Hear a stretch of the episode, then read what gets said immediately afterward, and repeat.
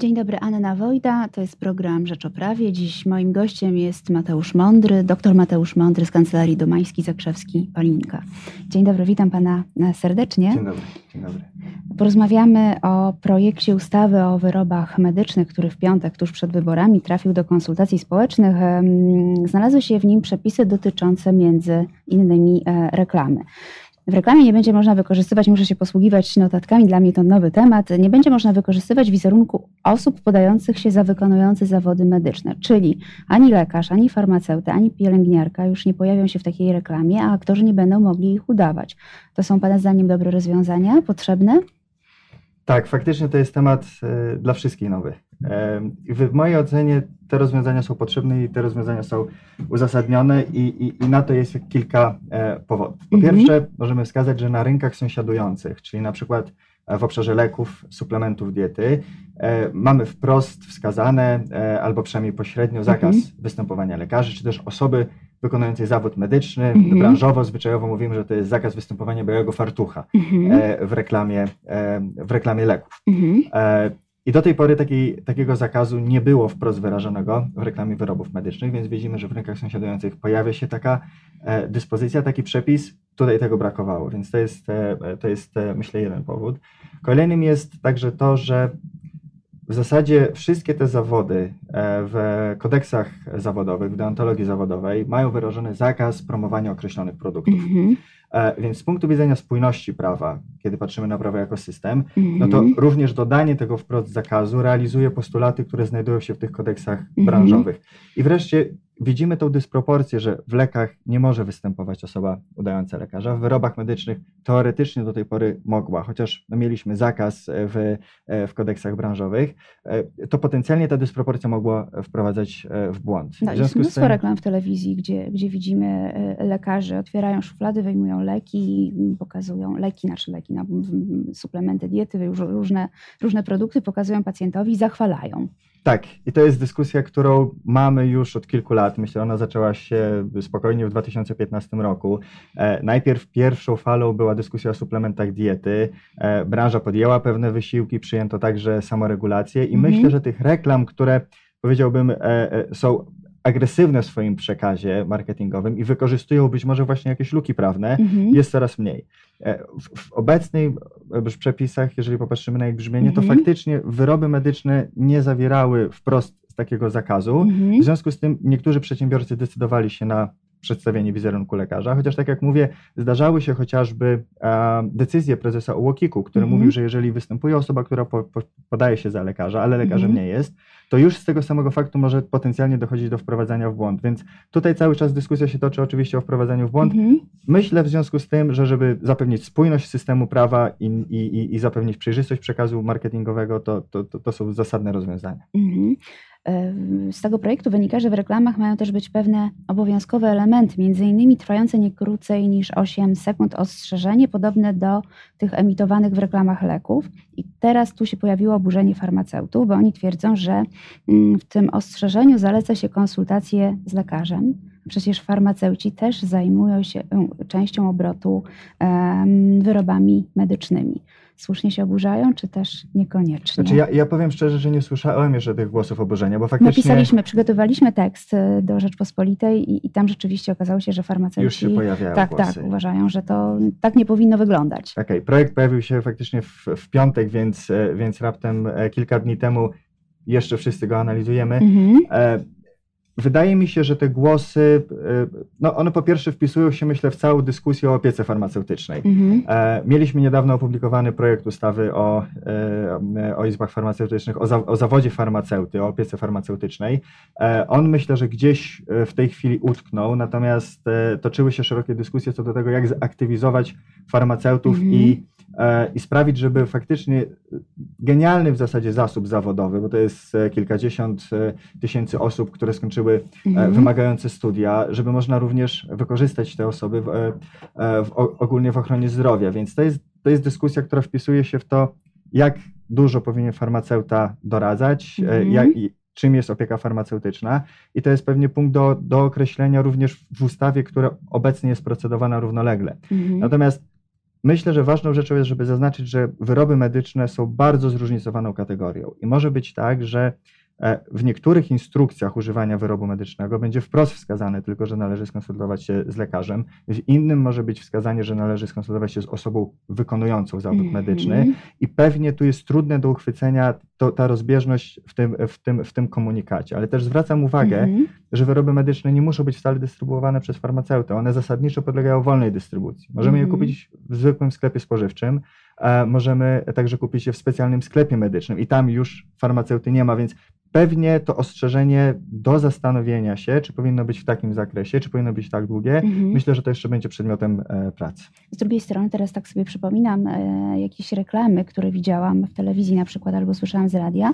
Tam słyszymy, że przed użyciem należy skonsultować się z lekarzem lub farmaceutą. Bardzo często jest tak. E, w komunikacie dotyczącym leków faktycznie mamy ten standardowe mhm. ostrzeżenie, że skonsultuj się z lekarzem lub farmaceutą, co mhm. wynika trochę też ze specyfiki e, leków, które zasadniczo są jednak dystrybuowane w aptece.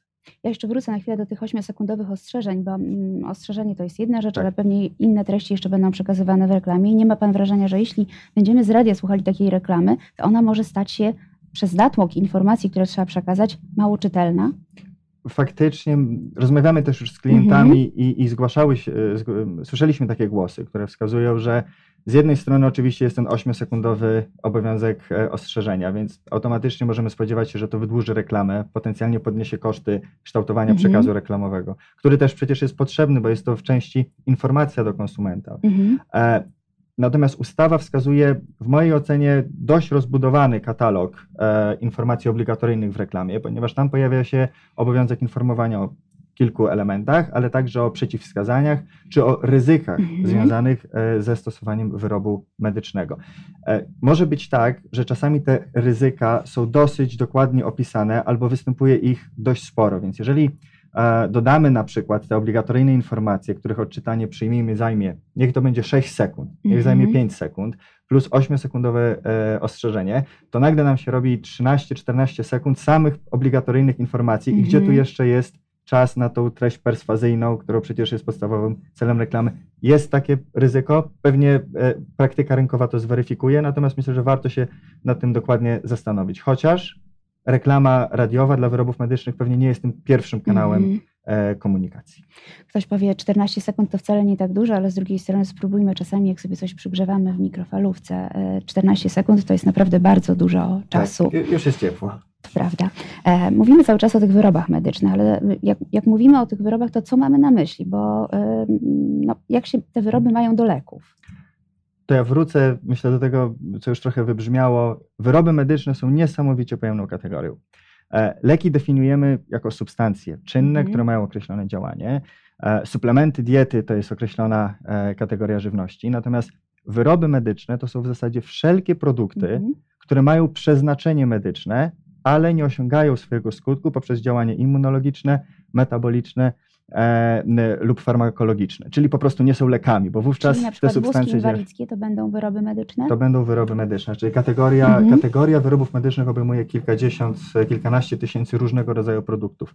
Również zalicza się do tego oprogramowanie mhm. komputerowe i to jest e, e, pewna gałąź, powiedzmy, gospodarki, mhm. e, która się rozwija, sztuczna inteligencja, i jeżeli ma zastosowanie w medycynie, to jest wyrób medyczny. A, mhm. Strzykawki, wyrób medyczny, plastry, tomograf. Nawet przykładowo, i to myślę też ciekawie obrazuje, jak pojemna mm-hmm. jest ta kategoria, prezerwatywa jest również wprowadzana do obrotu jako mm-hmm. wyrób medyczny, więc mówimy o bardzo pojemnej i zróżnicowanej kategorii, co pewnie utrudnia projektodaw- projektodawcom dostosowanie mm-hmm. odpowiednich przepisów mm-hmm. do, do właśnie tego zróżnicowanego rynku. Ja jeszcze na chwilę wrócę do, do reklam, bo za złamanie zakazu reklamy w tym projekcie przewidziano kary finansowe i to dosyć duże, jeśli dobrze pamiętam, w przypadku mm, reklamy to jest do dwóch milionów złotych. Sądzi pan, że takie kary finansowe będą skuteczne, lepsze na przykład niż mm, odpowiedzialność karna? Tak, faktycznie. Przewidziane kary to dwa miliony złotych. Nawet jeżeli przekaz marketingowy zostanie zakwalifikowany nieco inaczej, to ta kara może wzrosnąć do pięciu milionów złotych. A to są gigantyczne kwoty. W szczególności jeżeli porównamy. Mhm. I tu znowu wydaje mi się, że warto odnieść się do rynków sąsiadujących. Warto, żeby projektodawcy myśleli o tym, że prawo jednak stanowi pewien system wspólnie regulujący rzeczywistość. Jeżeli chodzi o o to, czy te kary będą skuteczniejsze niż odpowiedzialność karna. Znaczy, ja pozwolę się odnieść do czasów, kiedy pracowałem w Urzędzie Rejestracji mm-hmm. Leków przez kilka lat i mogę powiedzieć, że dotychczasowe przepisy były trudno egzekwowalne. To wynika z tego, że w większości były przewidziane sankcje karne. Mm-hmm. W związku z tym urzędnicy urzędu przesyłali zawiadomienie do prokuratora, na przykład o tym, że nie został spełniony obowiązek powiadomienia, mm-hmm. albo że informacja na wyrobie jest niedokładna. E, I widzieliśmy sankcję potencjalnie karną, e, natomiast powiedziałbym w dziewięćdziesięciu dziewięciu procentach te postępowania były przez prokuratora umarzane. umarzane. Mm-hmm. Innymi słowy, mieliśmy... E, narzędzia, których nie można było wykorzystać. Tak, i mamy rynek, powiedzmy, e, mm-hmm. produktów e, sensytywnych, newralgicznych, mm-hmm. wpływających na życie i zdrowie, i z drugiej strony nieegzekwowalność tych przepisów. Osobiście też powiem, że ja jestem zwolennikiem jednak kar administracyjnych, mm-hmm. jeżeli mówimy o przepisach sektorowych, kiedy nie dochodzi już do bezpośredniego narażenia życia i zdrowia, kiedy faktycznie powinien wejść kodeks karny, mm-hmm. czy odpowiedzialności za produkt, kwestie cywilne. Wydaje mi się, że kary administracyjne są lepszym narzędziem. A, natomiast znowu odnosząc się do tego, jak funkcjonuje rynek leków, mm-hmm. tam takich kar nie przewidziano w ogóle. W suplementach diety za naruszenie reklamy, mm-hmm. y, zrobiliśmy takie badanie też w kancelarii, w większości kara za naruszenie przekazu reklamowego suplementu to jest pięć tysięcy złotych. No to Więc jeżeli śmiesznie poru- mała w porównaniu porównamy, z tymi kwotami. Porównamy mm-hmm. y, y, odpowiedzialność rzędu dwóch albo nawet pięciu milionów złotych, mm-hmm. to wydaje się nam y, niespójne. Mm-hmm. A, więc osobiście pewnie kary administracyjne są lepszym narzędziem niż sankcje karne dla osób prowadzących biznes.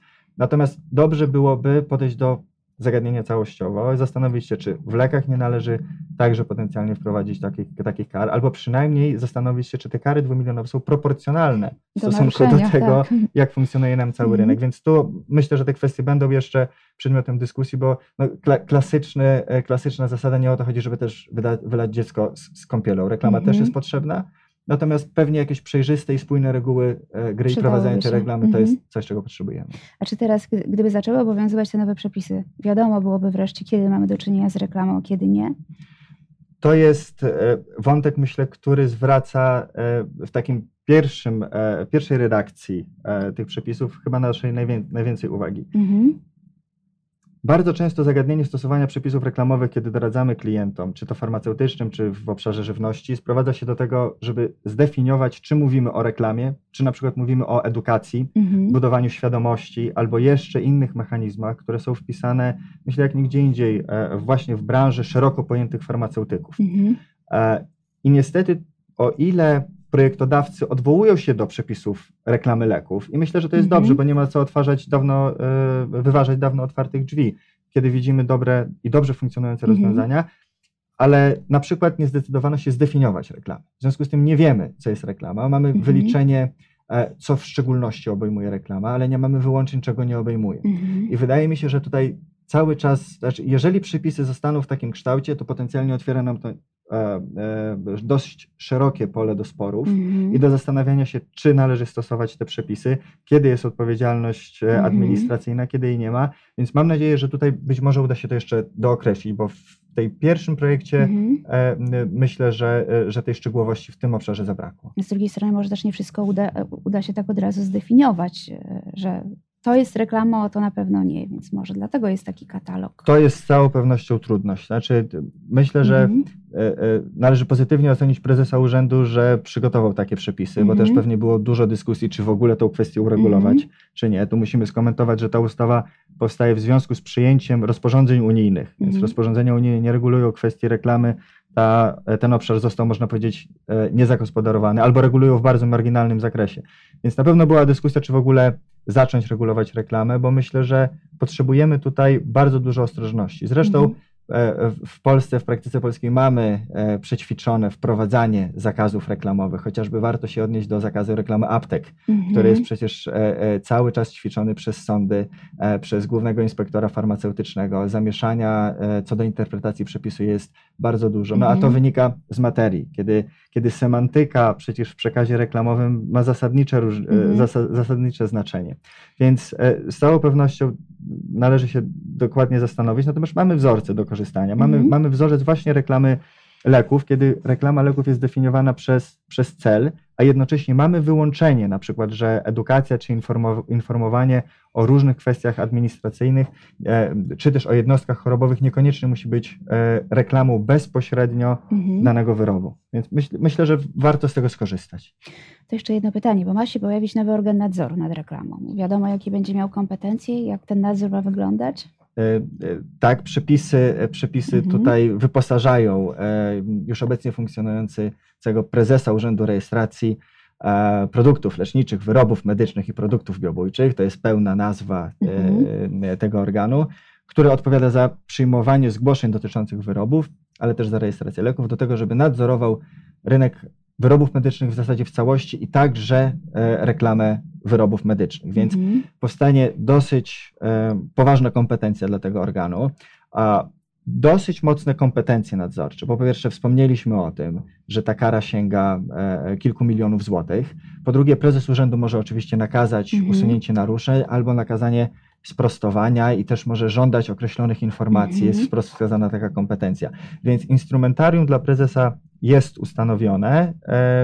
Pytanie, jak będzie, kwestia, jak będzie korzystał. Oczywiście powstaje nowy organ, mhm. praktyka orzecznicza będzie się kształtować, zobaczymy, jak bardzo ten organ to będzie aktywny i to trochę potrwa. Mhm. I oczywiście myślę, że dlatego ważne, żeby przepisy były maksymalnie precyzyjne, bo jeżeli my będziemy dyskutować o y, y, spójniku, mhm. czy jest odpowiednio albo nieodpowiednio ustanowiony i jeszcze się okaże, że w praktyce biznesowej, w praktyce marketingowej y, coś, powiem y, kolokwialnie, nie gra z tymi mhm. przepisami, no to, to będzie dodatkowa trudność, a, a myślę, że i e, przemysł, i prezes urzędu jest zainteresowany tym, żeby reklama była prowadzona w sposób e, rzetelny i przejrzysty i dobry dla konsumentów. To na koniec zapytam pana jeszcze, bo oczywiście mówiliśmy o tym, że nie wszystko jest jasne w tych przepisach, ale czy tak generalnie rzecz ujmując są one dostosowane do realiów rynkowych? Bo bardzo często mamy przepisy sobie, rynek sobie, a jak jest tu? Be- Po, powiedziałbym, że kierunek przede wszystkim jest dobry mhm. I, i myślę, że e, odwołania czy, e, czy odniesienia z części dotychczasowych praktyk z reklamy leków jest jak najbardziej, e, jak najbardziej potrzebne. Natomiast e, pewnie przydałoby się dookreślenie w tych przepisach, co jest po pierwsze reklamą, o tym wspomnieliśmy, ale także być może dokładniejsze zaadresowanie podziału reklamy na B dwa B mhm. i B dwa C.